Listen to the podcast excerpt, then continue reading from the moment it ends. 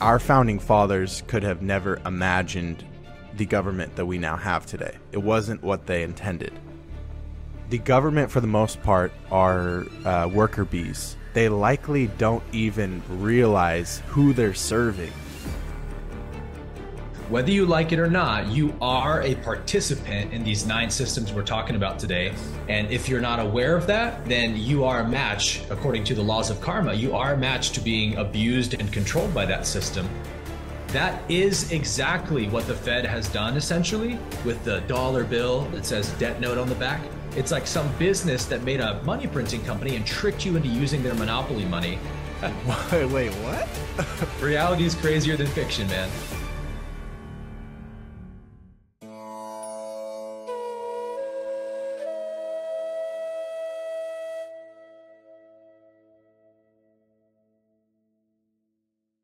So now we're going to get a little bit into like money supply, currency, and banking, how this came about, as well as, you know, kind of where we're at with things.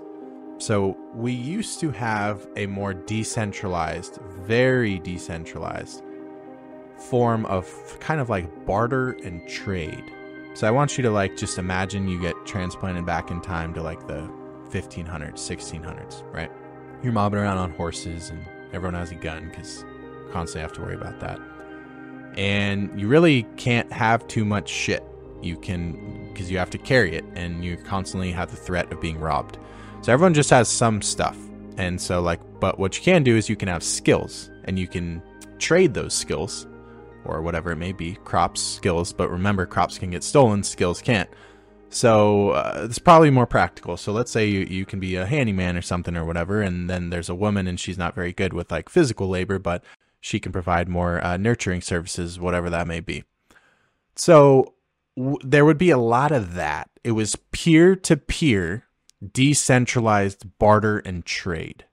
But here's the thing. While many of you listening, well, some of you listening to this are probably like, let's go back to that.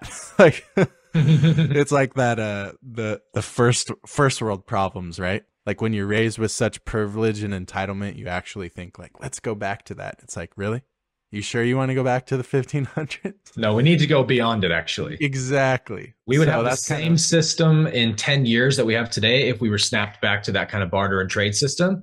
In 10, 20 years, the same companies would own everything. We'd be back to where we are. Exactly. Yep. Yeah. Good point. Yeah, and we'll get to probably, we should get into that. But so what I want to kind of demonstrate here is just being realistic. Once again, we need to understand history before we start acting like we know everything about every conspiracy and we just want to focus on regurgitating YouTube videos. But it's like, can you even tell me a realistic background of like where we came from? So, you know, that's kind of how things were. And while some of you may think like, that's great, let's go back to that, growing our own food, blah, blah, blah, it does have serious limitations. So let me kind of break it down like this. When a group of people lack a centralized or agreed upon form of currency. So I want you to think about it like it's 1500 and I'm trying to get Aaron to like repair my door, because, you know, some Wild West dude drop kicked it and I'm not very good with my hands. And I'm trying to pay him with like my fresh cow's milk. And he's like, I'm lactose intolerant, bro. I don't want your cow's milk. And I'm like, cow's milk all day, bro. Well, yeah, but let's just say so then. So he doesn't want the currency that I'm trying to give him. And because we don't have an agreed upon centralized form of value that we refer to as currency, it poses a lot of issues at scale. A people, an economy cannot prosper without a centralized form of agreed upon currency. Hopefully we can understand that. It was a serious advancement for us to go from, hey, I have 10 radishes, can I trade you for a chicken?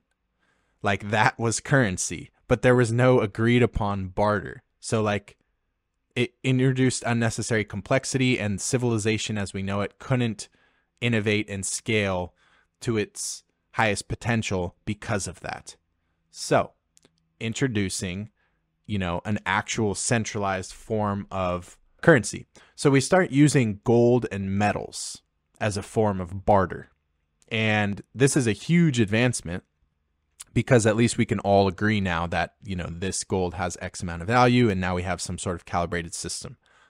But this is extremely limiting as well compared to what it could be, because you can't haul much gold. Gold is very heavy. For anyone who stacks gold, you know. So it's very limiting in terms of you can't haul it around, and also its size. If you have any meaningful worth in gold, it takes up some serious space and it's heavy.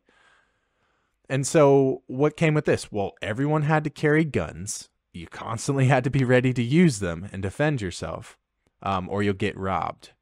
And so, you know, that was the initial purpose of banks, which I've talked about, right? Aaron, if you remember me showing you, I think it was 12 USC 1431, the thing about the powers and duties of banks. Do you remember me showing you that? And nowhere in there did it say lend. So right. Initial, that's because banks weren't meant to lend. They were supposed to just be like holding houses, like, because it's not practical to carry around a few, you know, dozen pounds of gold. You put it in the bank and you get the IOU. That was what it was supposed to be. So anyway, that was kind of like the next iteration. And then that brings us up to Jekyll Island. So finally, yeah. I've talked about that before, but amazing book on it, The Creature from Jekyll Island. I believe it's by Edward Griffin, I believe. Yeah.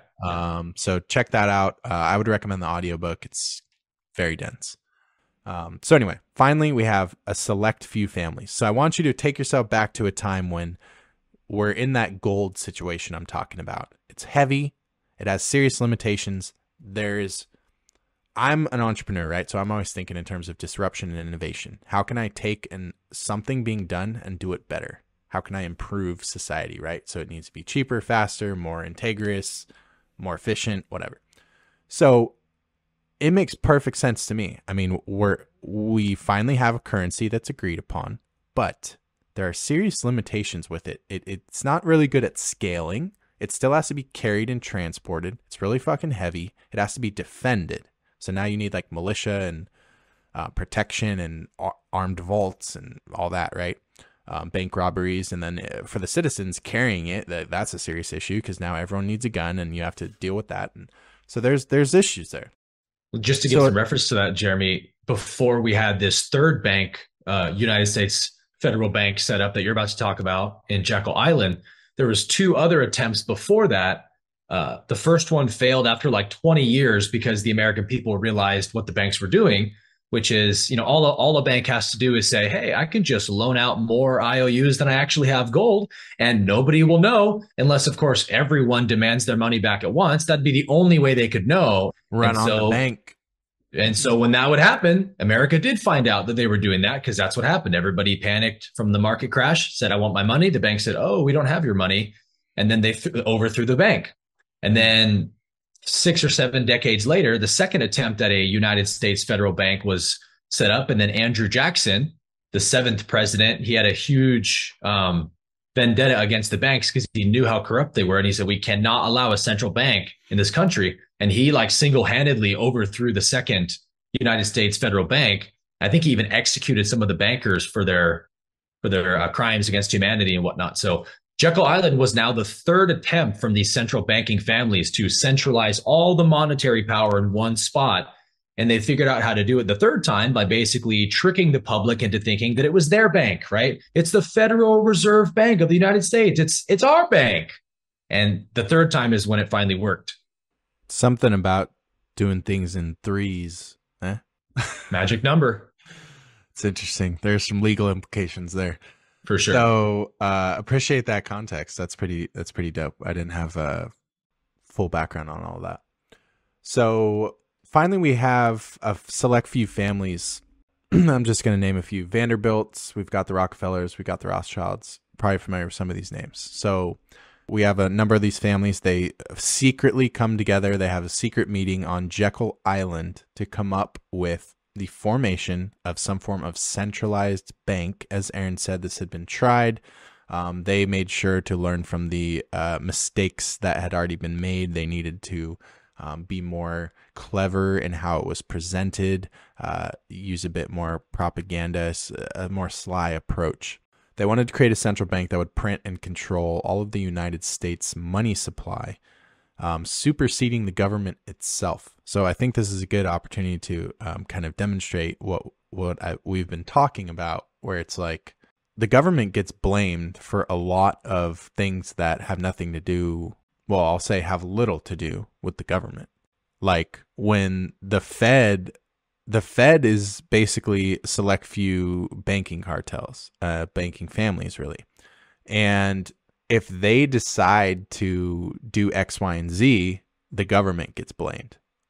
But like the government is like their number one borrower. Like the government is in debt to the Fed. I just want you guys to understand that. When you see the government do anything from now on, you should see it as the central banks doing that thing through their puppet of the government, right? Yeah. The government is in debt to the Federal Reserve Bank, the central banks. And that means that it's basically, if you're in debt to someone, you are their asset until you pay off that debt. So yep. The government is like another asset in the central bank's wallet, right? Mm-hmm. So they're the ones calling the shots and making all the decisions. Because why? Because the government's their debtor. So now they have to do whatever they say until they're not their debtor. And that's why they want this huge debt limit to just keep going up forever and forever. So this control can keep happening. When you see this debt, oh, $31 trillion in debt, like 90% of that is debt to our own bank. Yes, exactly. And that's not our debt, right? Not your debt or my debt. No. Yeah. And that's where you want to look. You want to study 18 USC 8 until it really clicks. I'll just leave that for y'all. We'll put it up on the screen as well, 18 USC 8. So their plan, obviously, they're like, look, instead of trying to have to deal with the government, we're just going to supersede them. We'll create this relationship where, you know, they wanted to invent this fiat currency and kind of it would be presented. It's just like what happened in 2020. There's this problem. And then it's presented as this amazing solution. I'm not even going to use certain words because I don't feel like getting a potentially shadow banned, but, you know, there's a problem. I believe it's called Hegelian dialect or whatever. Hegelian. Mess up the first word. Hegelian dialect. Yes. So same concept, right? So there's an issue promoted as the amazing solution and people don't see the backhanded intentions. So at first it seems great. Like at first I would have been like, hell yeah, this is going to be awesome. You know, it's a huge advancement, innovation. But what are the intentions? Who's actually behind this? Where's the money? So, you know, that's kind of how that went down. This essentially trapped the government in a position where still to this day, so that's 1913, still to this day, our government doesn't get to do what it wants. For example, you can't just get, let's say, for a lot of people, a Trump into the office and think he's going to drain the swamp. He's our savior. And it's like, how'd that turn out? Why? Because they don't really have that much power. You don't understand how this stuff works. Yeah. It's like it's not even that the government doesn't have enough power. The government is the banks. Yeah. Like they are the bank. It's just another front for the bank. When we talk about the Hegelian method, like there's problem, reaction, solution. Yeah. These are the systems that they work on, right? The problem is created by the institutions. Whoever wants, who has a motive to make money and profit will create some kind of problem. And then the media controls the reaction. We need a blankety blank medication for this immediately because this is killing people. And they're trying to control the reaction. The public follows suit. And then the government plays the role of the solution. Oh, we are your saviors. Here's the solution. Right. It's just a ring of cooperation. Right. So that sets them up for a situation where they're like, all right, we're going to do what's in the best interest of our people. We got your back. We're going to pass the policy. We're going to get it passed immediately in the House or in the Senate. Emergency act. Yeah. Yeah. So it's interesting. And I think a lot of people are seeing through that. I just 2020 backfired. So. But anyway, yeah, so this kind of all took place in 1913. And since that time, fun fact, the dollar is worth almost exactly 30 times less than it was before 1913. Wow. So in other words, $1 in 1913 is worth almost exactly $30 today. Am I saying that the other way around? No, you're right. It's like, you know, no, that is. It's just a gallon of gas. Like a gallon of gas in the 50s was 5 cents, and now it's $5. You say, oh, look how much gas has gone up. No, no, no. The currency has gone down, right? A nickel could buy you a gallon of 5 decades ago. Like, that was a powerful nickel, right? Yep. Yeah, so a dollar went a lot further back then. And none of this started happening until the creation of a Federal Reserve currency. So once again, if there's a... I mean, there's a lot of themes today, but one major theme I want to express that's more tangible, it's nothing crazy, is that if there's one thing humans do, it is innovate. We are, it is in our DNA to grow, to evolve, to aspire for more, to build. We seem to not be able to help ourselves. For better or for worse, that's where we're going towards. If it means we cease to exist, then it means we cease to exist, but that's what humans seem to have to do, to push it. And as we push it, there are pros and cons to innovation and disruption. But one of the things that has to happen as we innovate is centralization naturally occurs. The aggregation, because it's way more efficient when you're dealing with large bodies of people to deal with centralized systems. It is efficient, it is convenient, it's much more easy, it reduces complexity, which makes it possible and scalable. That's all great. The Fed was, from a certain angle, justified and rationalized as well-intentioned, because it did do that. It made it a lot more simple. It's way easier to track numbers that each have their own barcode, and they're super fucking light and flimsy, and most money is digital now. It's easier. It's way easier. So it can be a more efficient system for more people, but at what cost? So the recurring theme here that's worth noting is that every time we have a new proposal, a new innovation, a new technology, a new system, whatever it may be, you want to kind of ask yourself, basically you want to do a pros cons analysis, because usually centralization, it gains us convenience and a lot of times makes things cheaper, which everyone immediately buys into, like cough, cough, stimulus. People love free money, cheaper shit, but they don't look over here. Why is it cheaper? At what cost? At the cost of your privacy, at the cost of decentralization, at the cost of now it's like 10 times more likely that this institution over the next few decades becomes corrupt and hijacked. Like that, those are the risks, counterparty risks we run when we centralize power. Because now it's impossible to hijack a decentralized system. I don't want to say impossible, because actually nothing's impossible statistically. It's just highly improbable to hijack a decentralized system, whatever it is, because there are so many things you would need to control and hijack and manipulate and suppress that it just wouldn't work. It would be too complex of a job to do that. But when power gets centralized, now that becomes pretty appealing to bad actors, if you will, because once power is centralized, now you just have one target to go after. And if you got enough money, or you got the right strategy, or the right art of war, power dynamic tactics, you can probably pull that off. And then people refer to that as Illuminati. Because that's easier. Call it that. Yeah, it's just easier. But I've heard you make this point as well, that, you know, banks, for example, used to have real gold. That was the idea. Bring your bars of gold in. We'll keep them in a safe, and we'll give you an IOU. You can exchange it any time. And then over time, they just had the paper IOUs and no actual gold. And then now we're just all exchanging debt notes. And then after a while, now it's just like a ledger on a computer. You take out a loan from the bank, and someone on a ledger just writes, you know, 150K. And then now we're trying to move to a digital currency system where there's literally no money at all. And it's like, can you see why there's this movement from reality to illusion? It's because if one person or system controls this one thing we all need to live, and they can just print infinite amounts of it, it's like, not only is this not gold, it's not even paper, it's not even digital. Money's whatever I say it is, because I print it, I create it. That's what they're trying to do, to create this form of enslavement, right? So cryptocurrency is one example of a response to that, which says, hey, let's make a currency that is impossible to inflate by making a finite amount of it, and it's never allowed to be printed ever again. Now we have something decentralized, right, that can't be controlled in that same way. Yeah, those are great examples. And exactly, crypto is, at least a lot of crypto is an antidote to that. So that was really an insanely high level chess move for them to just supersede the government and just be like, yo, look, we'll be your money printer.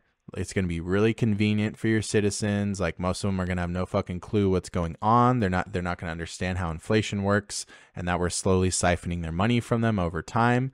And then, like, you guys will be able to be in permadebt to us. We know you're already bankrupt, so we're not going to, your secret's safe with us. We're not going to tell anyone. We'll continue to loan a bankrupt company with nothing on its balance sheet. We'll continue to loan it endless trillions of dollars. And as long as, you know, we can keep this relationship hush hush, and it's lasted over 100 years. Eventually, the U.S. goes off of the gold standard, and things really shift. Now the dollar has no peg. It has no intrinsic value. And if you aren't privy to how this game is really being played and how the Fed has managed to get everyone in debt to them, the citizens and the governments, doesn't matter, and the banks, because, like, so the central bank trickles down to the banks. Then the banks divvy out to the citizens, but the central bank also divvies out to the government. So, like, literally everything commercially is below them. We can only ever be in debt to them, and they can never be in debt to us because they print our money, right? Pretty much. Yeah. That's a simple way of putting it. So, you know, if you're not privy to how the game is really being played, once they took us off the gold standard, and how the Fed managed to do this, and how the wealthy work around this reality, you find yourself successfully in a situation in which, by merely existing year after year, you have more and more and more of your wealth siphoned from you. And there's nothing that you can do about it just by existing. That's it. And for most people, they're existing on a salary or hourly based fixed-ish income. So you're making $60K, $60K, $60K, $60K, $60K over a 5-year period. Maybe there's small increases, but the dollar is worth 90 cents, 80 cents, 70 cents, 60 cents, and rent costs $1,000, $1,100, $1,200, $1,300. Things are just getting siphoned from you more and more and more. And the incentivization at a base system level, like the first principles of how the system works, it is incentivized to print more, not less. That's why really the only solution would be to, the Fed would have to cease to exist. We can't have a Fed if we really want these issues. Yeah, exactly. So using the analogy, Jeremy, of the nickel being worth a gallon of gas in the 50s, you could, like, imagine if your grandpa was time traveled from when he was 18 or whatever in the 50s, and he was time traveled to today, and you're walking around showing him what 2023 is like, but his financial currency from his world goes with him to your time, so that when you go to purchase a hamburger, it costs you $5, and then your grandpa goes to purchase it for a nickel and gets the same hamburger. All of a sudden, you're like, yo, grandpa's loaded. Like, grandpa can buy us a house for $50,000. Like, let's just give grandpa the money. He'll go buy it for us. That's how much purchasing power the dollar had in his day. And so we're saying this is what the Fed has done to our dollar that we have to survive on, is they've devalued it so much through all this corruption and stuff. And it's because this is literally a business model, right? Like Jeremy said, Federal Reserve is a private for-profit corporation that's regulated by Dun & Bradstreet, like any other private for-profit company. So I have a screenshot here I'll put on the screen of the Federal Reserve Bank of Chicago, for example. This is their Dun & Bradstreet profile you're looking at. Well, how could they have a Dun & Bradstreet profile if they're not a commercial business? It's because they are, right? So if, let's say, this would never happen because nobody, the Federal Reserve would never sell their company to anyone. But hypothetically, let's say McDonald's buys the Federal Reserve Bank tomorrow. And then McDonald's takes over the money printing, and now we all have McDonald's bucks. And they're printing them out, and we're like, I'm not paying for stuff with this piece of trash and you burning it and stuff. I'm not paying with McDonald's bucks. That's not real money. That is exactly what the Fed has done, essentially, with the dollar bill that says debt note on the back. It's like some business that made a money printing company and tricked you into using their monopoly money, and we're all none the wiser, right? Literally. Yeah, it is crazy to like really sit with that for an extended period of time. Like, wait, what? Reality is crazier than fiction, man.